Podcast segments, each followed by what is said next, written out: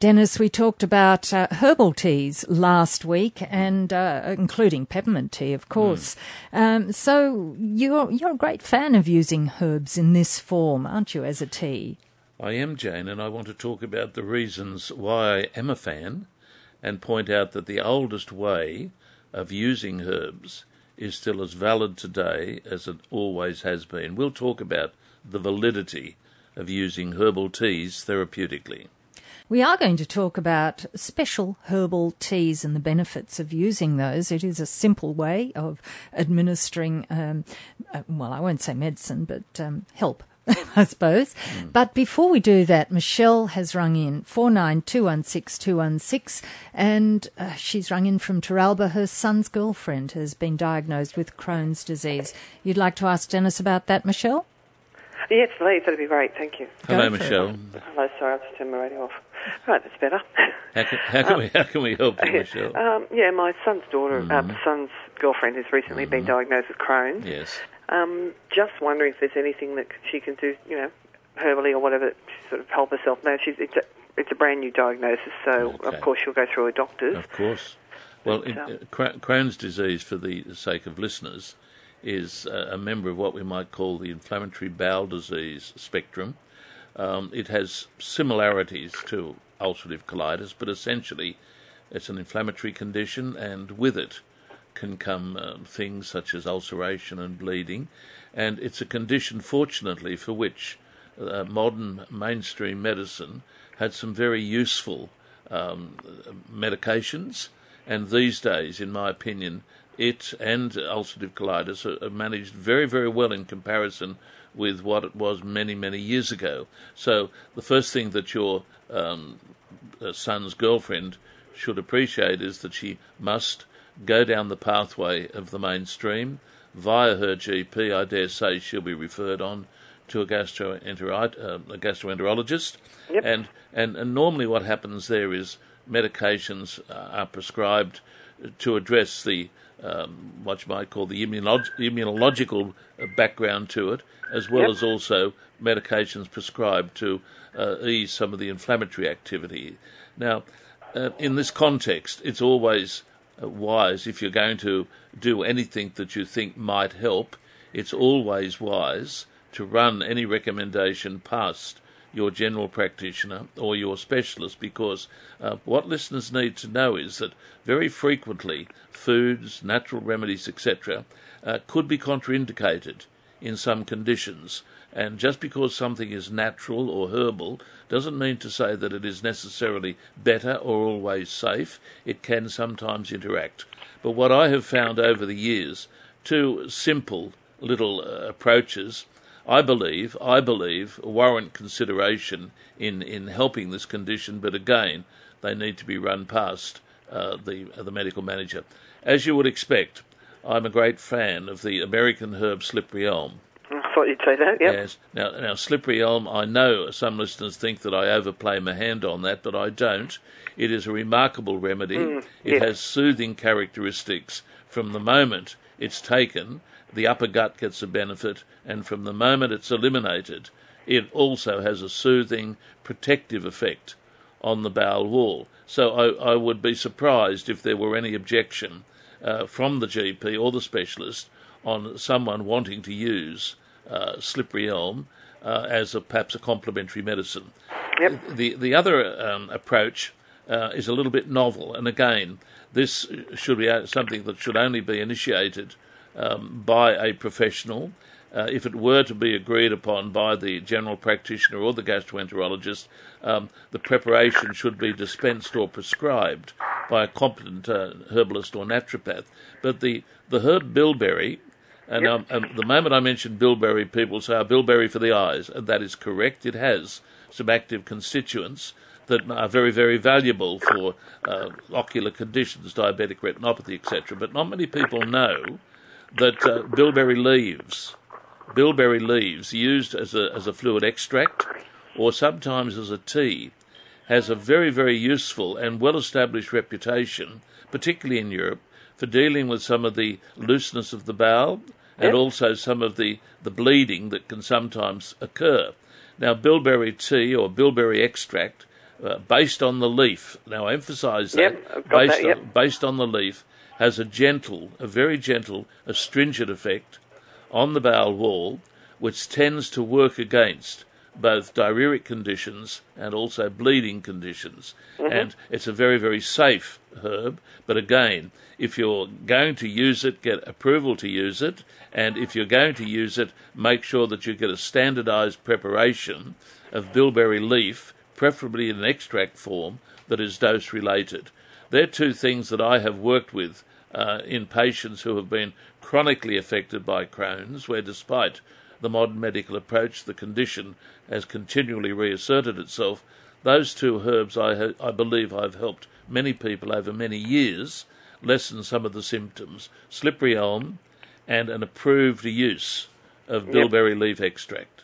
We're going to look at uh, the benefits of using herbs in a simple, uh, simple way, or simply by using them as teas, Dennis Stewart. Look, I think um, we need to emphasise this point that the oldest way of using the herb is to use it in a herbal tea form. And as I think I said last week, the use of herbal teas is still a very popular and documented way of harnessing the therapeutic benefits of herbs, particularly if you look at some of the continental pharmacopoeias.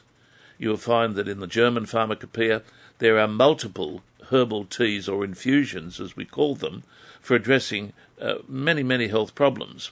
Now, don't underestimate, therefore, the benefits that one can obtain from using a herb in this form, and particularly, and I want to lead into this now, Jane, particularly when we're dealing with the urinary tract. The urinary tract, which is a, a, a dealing with the, the, the, bladder and the urethra and all that uh, organ system, is very prone to infection. And I dare say that many listeners out there now uh, will, would have suffered episodes of cystitis or prostatitis, conditions which can be painful, difficult to manage, and frequently of a recurring nature. Now, in my experience, one of the most useful ways for breaking the back of recurring urinary tract infections, commonly referred to as UTIs, is to work prophylactically, that is, to try to stop or work against the condition asserting itself. In no way am I suggesting that the medical management for the acute episode be bypassed. The role of the antibiotic or whatever is in the doctor's court, and rightly so. But my experience using herbs is that herbs, particularly in the urinary tract, are very useful when they are employed as a herbal tea. And last week I spoke only very, very briefly about the South African herb that's commonly known as buchu, B U C H U. Now, buchu is not one of these remedies that um, has just come from left field. If you look in such documents as the British Pharmaceutical Codex, Certainly, if you look in the British Herbal Pharmacopoeia of 1983, which I carry with me almost as a pocket companion, you'll find buchu is documented historically. We understand its chemical constituents, and it's one of the most useful devices to be taken on a daily basis as a herbal tea, where the dried herb is simply infused in a cup of boiling water, where the active principles from the herb are then liberated and the infusion or the tea is taken. It's quite a, a, a, tasty tea. It tastes a little bit like peppermint that we spoke about last week. Now, my approach uh, over 40 years has been to recommend to chronic urinary tract sufferers, male and females, females with recurring cystitis, males even with recurrent prostatitis, if you're not doing well, consider using the simple preparation of buchu, a herbal tea with a great reputation, and in my experience, it has helped many people over many, many years. I might just say, Jane, with reference to cystitis, um, it is always something that chronic sufferers uh, can learn about to help themselves. Now, there is a book by Angela Kilmartin. Angela Kilmartin wrote a book entitled Understanding Cystitis. Now, this book is still available. It's not a popular book, but you can still get it if you go online. Angela Kilmartin's book, Understanding Cystitis. And when I was lecturing, I would frequently recommend this popular book even to medical students and naturopathic students because the information in that text as far as self management techniques is concerned, is unsurpassed. Here was a woman who had a stage career and a marriage nearly ruined as a result, as a result of recurring cystitis, and despite the best medical management, she was continually plagued with this wretched condition. It affected her marriage, it affected her career, and so she looked into it and developed a simple self help technique that I will not go uh, talking about on the radio, but it's uh, uh, worthwhile for chronic sufferers to get that text and read it. I recommend that, but at the same time. What's her name again? Angela Kilmartin. Um, and it's not something that one would just go into the uh, the shop and get off the shelf. You would have to, I'm sure, look online. But I know people are still getting it online, and uh, get onto that because I dare say there are listeners out there who are experiencing ongoing cystitis, that little technique that Kilmartin talks about, or the multiple bits of advice that she gives, simple things, very, very simple things, personal things that women would understand um, and are best read about rather than elaborating on the radio, those little things worked wonders with her, and I applaud the woman. I recommend the reading of that, the Buchu tea, as an ongoing herbal supplement in a tea form to irrigate the urinary tract. That's the way the Europeans refer to using Buchu tea. It's what's referred to as irrigation therapy, albeit uh, with the Buchu we know that it has a significant chemistry in it which explains its natural antiseptic effect on the urinary tract. And and uh, I'm getting a bit wound up on cystitis. Uh, also with cystitis, don't overlook the usefulness of using the cranberry which is pretty well documented uh, and very, very readily available in many forms in our health food stores and our pharmacies. Um, there is little need for me today to justify the role of, of cranberry in any form, uh, sophisticated pharmaceutical form as a tablet or a capsule, but cranberry brings with it a unique prophylactic or preventative ability, and that is what it does uh, due to its chemistry again, due to its chemistry again, what this remarkable herb cranberry does is lessen uh, the environments that bacteria feed on on the urinary tract. It has, if you like, a hindering effect, particularly on E. coli, which are the bacteria frequently behind cystitis. So there's a few little hints for chronic cystitis sufferers. Buchu tea, now, it's not a, not an easy tea to get hold of, but certainly always available for my rooms. Buchu tea, a cranberry preparation from your pharmacy or your health food store, and Angela Kilmartin's book on simple little hygiene techniques that women will relate to. Put those things together, and I can tell you there are many many women in this town that bless me for, for making that recommendation. Just so a, a, question to follow up on that, Dennis. Yeah, okay. Buchu tea, how many times or how often should you be taking okay. the herb? Look, prophylactically, probably one or two cups a day. Mm-hmm. Um, and, and you can, of course, use it uh, if you uh, start to feel the first symptoms um, of um, of a urinary tract infection coming on, and there you might accelerate the taking of the buchu tea up to two or three cups a day. Uh, and when the acute episode has subsided and you may well have lessened the need for an antibiotic, um, then drop back to what you might refer to as the preventative or the management dose, which might be one strong cup of the pleasant buchu tea daily.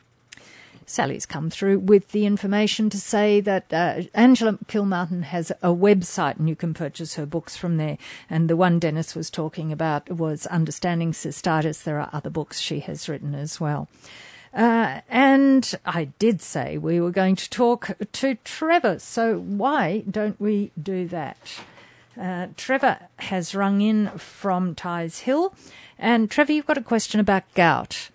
Yes, that's right. Uh, I was just wondering whether there was something I could take to um, to prevent the gout from uh, happening, or. Okay. Are you are you are you taking um, allopurinol presently, Trevor? That's right, sir. Yes, okay. yes, I have a course of that. Okay. Are you, are you on it all the time, or do you get gout frequently? It seems to be coming as I get older, given that I'm 78, Yes.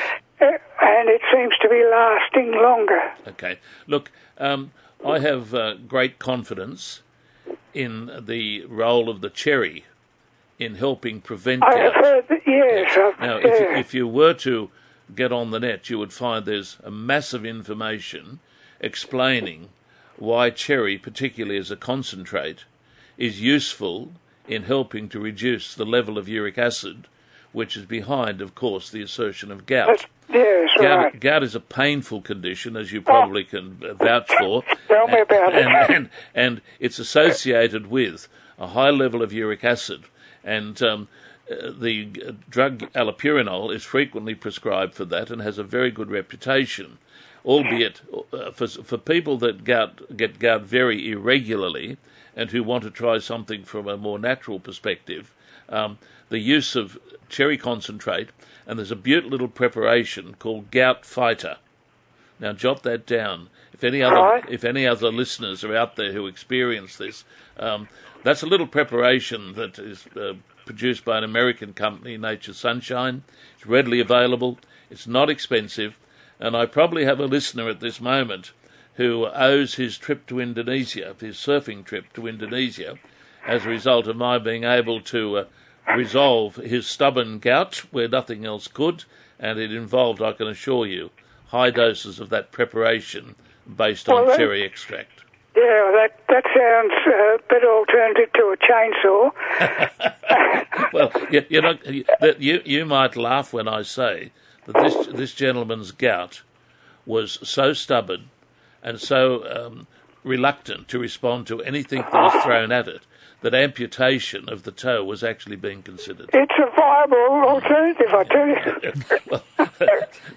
see, see, see how you go with it. I'm a great fan, as you can see, of the, of the gout fighter. I've only had gout a couple of times in my life, and that was probably as a result of um, indiscretions. Um, and I won't elaborate on that. No, But- please don't. I won't elaborate. But um, uh, fortunately, I don't get it now, and I don't have to use anything prophylactically. But that's a great little preparation. And uh, there you go, Trevor, with Gout Fighter. And uh, we're taking your calls in Health Naturally on uh, 49216216. And um, who have we got on the line now? Hello? You there? Hello? Hello? Hello? Who have we got on the line? Uh, it's Dudley here. Dudley, and you've got a question for Dennis today? Uh, yes, please. I'll just, oh, I better push the mute button on the radio. Sorry. What a good idea. Yeah, Dudley's rung in and he's going to ask Dennis Yeah. a question. Okay, you're from Waratah. That's great. And the number you rang was 49216216 and it's all about peripheral neuropathy, is it? Uh, yes, yes. A couple of questions, please. Yeah. Hello, Dudley. How can we help? Uh, peripheral neuropathy. Um, Yes. You diabetic? Uh, no, no, no. You had chemotherapy. Uh, no, the Okay. only, no, I haven't been treated for it. Okay. Okay. So Yeah. some sometimes peripheral neuropathy can come on as a, as a, a byproduct of either a medical procedure or a, or a disease. That's why I was asking you those questions. Oh, I'm with you. Okay. I'm with you. No, no. It, what happened uh, is uh, a long period of abuse of alcohol. Okay. Look, it's it's not a condition that is easy to treat. Your doctor has probably told you that. The only thing that the only thing that you can seek to do is to use what are called topical agents. And by, Topical? uh, by that we mean things to put on the area, things to apply Okay. that can yeah. le- that can lessen the discomfort. Now, Okay. in- interestingly, uh, capsicum contains what's called an oleoresin. Now, that's the active principle in uh, in chili or capsicum. Now, various preparations containing the oleoresin of capsicum have been used to address uh, neurological uh, conditions, the pain of shingles, for instance. I caught shingles in hospital. That's Correct. when it all. And and this is where the preparation uh, known as Zostrix might be of use to you. It is one of the many preparations that would be available uh, based on the oleoresin of capsicum, and it is it is specifically used for the for the uh, the neurological based pain of shingles, yeah. and if it can be useful in that, it might be useful in in using or easing some of the neuropathic pain you're experiencing. I make okay. no guarantees for it. It's an ah. it's an over the counter product. Oh, okay, uh, that's it, my question. Yeah, it's not going to cure the condition, but it yeah. might give you some relief. And the other thing to remember is, with any of the preparations that incorporate uh, capsicum and, and, when they're applied topically, it's unlikely that you will get any benefit whatsoever under about five days. But then, when it begins to kick in, to maintain that benefit, you have to keep using it. The benefit will fall away very rapidly if you cease applying it. Now, it's on a daily basis you apply it, is yeah, that correct? Yes. Now, look, some people, uh, when they use that great product, experience a little bit of, of burning. Many people find that uh, uncomfortable, but t- it tends to lessen. Now, also, what you need to realise is the product that we mentioned, Stiff Sore and Sorry, it contains also some oleoresin of capsicum, and yeah. it might be worthwhile um, using. In fact, what we will do, um, the program will send to you free of charge, a pack of stiff sore and sorry which contains uh, some oleoresin of capsicum to see to see if that gives you any relief whatsoever. We make no promises. It's a hard condition, but um, th- this may well give you a little bit of encouragement. Yeah, because I've tried these some products. Actually, I've got uh, off a health program something. I've tried methylated spirits oh, and yeah. uh, and um, uh, we've got Epsom salts. Yeah. Look, but uh, Epsom, that, but, uh, Ep- Epsom salts is, is a good old remedy for things like arthritis and rheumatism. Um, yeah. Methylated spirits, you can be cautious of that. The thing with with with the capsicum based products is we know what they do. They lessen what's called a, a substance P, which is associated physiologically with the transmission of pain. So there is a much more credible basis for justifying the use of that preparation topically used. Talk to your to your pharmacist, but we'll send you some stiff sore and sorry. So hang on, uh, give your name uh, to the lady at the desk, our dear Sal, and she will uh, give it to me, and we'll make sure that it's sent to you. And uh, we are taking your calls on four nine two one six two one six, which is the number that Ray has rung in from Marmong Point on, and um, it's uh, all about an enlarged prostate, Ray. That's correct. Yeah. Hello, Ray. Hi. How enlarged? I just had a just had an episode where uh, I had to be um, cathetered and, and, bagged up because of uh, enlarged prostate. Yes. And I'm wondering whether there's any natural um, remedies for this problem. Okay. Uh, have has your prostate been uh, been monitored uh, for, for, a period of time, or is this just something that came out of the blue? Well, it come out of the blue, but there was there was evidence before when I think back about it that it was probably a a, um, a cause of my problems. Okay, so your your stream was very feeble. It was, yes. yes. And you had a lot of uh, nocturnal frequency. You were getting up at night, etc. No, not really, but okay. um, it was still unstable. Okay. Now, your GP would would uh, have you under his management, and rightly so. Um, are, are, you contemplating through your GP and your urologist having what's called the transurethral resection? Well, I'm waiting to see the specialist, okay. and I'm waiting to see what his results yeah. and uh, recommendations are. But I was okay. just wondering whether there was okay.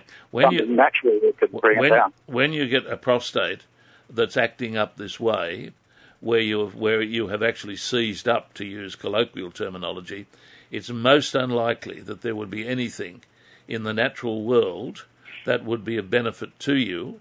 And apart from a few medications that can improve the stream, um, med- medications that your urologist can prescribe uh, to manage the symptoms, I'm not aware of there being anything that can actually reduce the size of the prostate. And I dare say your specialist, who you must be guided by, will probably recommend a transurethral resection, which these days is a procedure that many, many males have. And um, I would be thinking that I wouldn't be recommending you use anything, and certainly nothing natural. I think that is likely to just be a waste of money, considering the status of your prostate at present. Uh, from Cameron Park. And Joe, hot flushes and your no spring chicken. Is that the way I should say it? Yes, that's right. Hello, Joe. Hi, how are you? I'm well. You have some problems. Yeah, seven, I'm 70. Yes. I'm still having hot flushes. Yes. My face, every time I have one, my face goes red. Oh dear. Yeah, and it's a dead giveaway, you know. Okay. I've had them through the day. Okay. Um, now I- you've discussed this obviously with your GP. Oh, yes, I was on some tablets, but then he took me off them because he said if you continue, it could cause, you know, cancer. Yes, yes. You were probably Yeah. on some hormone-based therapy. Yeah, and uh, now I'm taking Remifem from Yes. the chemist. Now, Remi, Remifem is based on a herb called black cohosh. Uh-huh. Now, it has a good reputation. Um, many women that I have seen over the years have had benefit from it, but like most over the counter preparations, uh, one thing doesn't always work for the next person, so to speak. But it is a herbally based product with a good reputation, um, a, an overseas product that does well in this country, and based on the herb black cohosh, which uh, together with other herbs contain substances that, if you like, mimic the effect of female hormones. We call these substances phytoestrogens. That is, they're plant based substances um, that, if you like, target the same receptor sites uh, within your body, but not as vigorously and not as reliably as your own hormonal chemistry. Therefore, they are considered to be very, very safe, and sometimes they're sufficient to ease the condition, not necessarily take it away. Phytoestrogens, one of them is called black cohosh, and that I believe is the basis of Remifem. If that preparation um, is is is not doing what you would expect, um, don't throw in the towel. There's generally speaking always something there to give some degree of help, and what you need to do then is think of the herb red clover. All right. Now, red clover also is the basis of many over the counter preparations for hot flushes, and your pharmacist or your health food store proprietor could show you a number of products that would be led uh, by the herb red clover, which has again a significant quantity of phytoestrogen within it. But look, I'm going to say something that sounds very, very simple, but again, this is used very popularly, I have been told, in France to ease hot flushes, and that is the regular use of another herbal tea. We've been talking about herbal teas today, and this one could be a real benefit to you and many other women who experience flushing and who are reluctant to take hormone therapy but who are not getting benefit from anything else. Just use a couple of cups of sage tea per day. Go to your health food store, your mm-hmm. pharmacy, or even your supermarket and get a little pack of red sage, which is known as Salvia officinalis, sometimes just referred to as sage, sometimes it's referred to as red sage. It is very inexpensive, and make a, a strong cup of red sage tea, an infusion of it, say a teaspoonful of the herb, into the cup, pour on the boiling water just like you're making a cup of coffee. Let it stand, and then, while it, when it is cooler, drink the liquid. Take, say, your last cup before you go to bed at night. You can flavour it with honey if you like. And take another cup in the morning if you're getting daily flushes. Believe it or not, and I know it sounds too simplistic, but the feedback I get in my rooms and when I meet people, the feedback from people who have got benefit using sage tea is quite remarkable. And thanks for your call, Joe. And we're moving now to Karuah, a lovely part of the world. And Sue has rung in about buchu tea, as we were talking earlier. Can it help somebody with bladder cancer? Hello, Sue. Hello, Dennis. How are you? I'm well indeed. Sue, look, buchu has um, usefulness in dealing with uh, recurring mild urinary tract infections. I would not be wanting to recommend it um, for for bladder cancer or any cancer within the urinary tract, um, it, because there's no indication for using it in that area. I would like to think there was, but there isn't, unfortunately, Sue. Okay, I just thought I'd ask because, uh, like, I've been having some chemo every four months Yes. for about 18 months, Yes. but every time I finish, I end up with a bit of infection. Okay. Well, here, here again, in the in the context of what you have just said, there may be uh, a role for complementary medicine that in, would incorporate buchu. Again, um, you'd need to discuss that with your medical managers. If it is if it is to be used to relieve the onset of an infection, there might be some validity in that. Uh, I was uh, thinking more of it being used directly uh, as an agent to address the cancer, where of course it can't, but as an agent to perhaps lessen infection activity subsequent to your medical management. It may have a role there, even in conjunction with uh, with the cranberry. Raise that with your medical managers. Both those herbs, in my opinion, are exceedingly safe, and you can indeed get a, a massive information these days on both of those herbs from the net, which would be sufficient to justify my claim that they're potentially useful and safe. So take that on board, discuss it with those that are uh, trying to help you, and um, see their response and all the very best, Sue. Uh, our very last call for today on Health Naturally is from Barry, who's rung in from Tea Gardens. Hemochromatosis, Barry. What's your question for Dennis? Um, thanks for taking my call, Dennis. Pleasure, Dennis, uh, I've gained uh, a lot of um, uh, assistance from your wisdom over the time from aches and pains and different things. But Thank you. Thank I've you. always enjoyed good health. Yes. But uh, I've just been diagnosed um, with had a test, just a general checkup, Mm-hmm.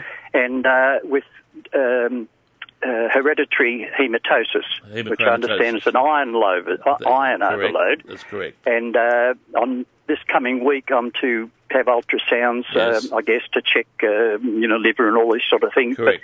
But Dennis, is there anything uh, that I can take naturally that, that may assist, or before I go into these things? I'm not, Look, um, he- he- hemochromatosis is, in my opinion, well managed medically.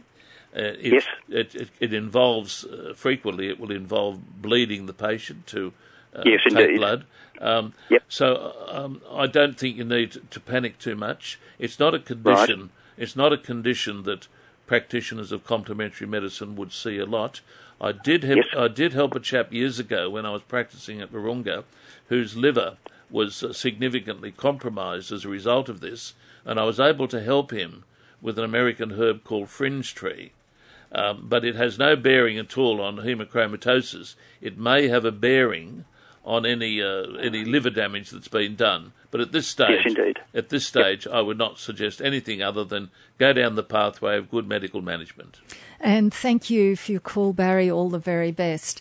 And that's uh, bringing us right to, towards the A end very of good Health program, Naturally. Jane. You have What- started again, Jane. You have what a started again. lot of good questions we've had as well. And of course, remember you can catch this program on podcast through our website, 2nurfm.com, or indeed the app on your phone or smart device. On 2NURFM. Thanks for listening to this podcast from 2NURFM at the University of Newcastle.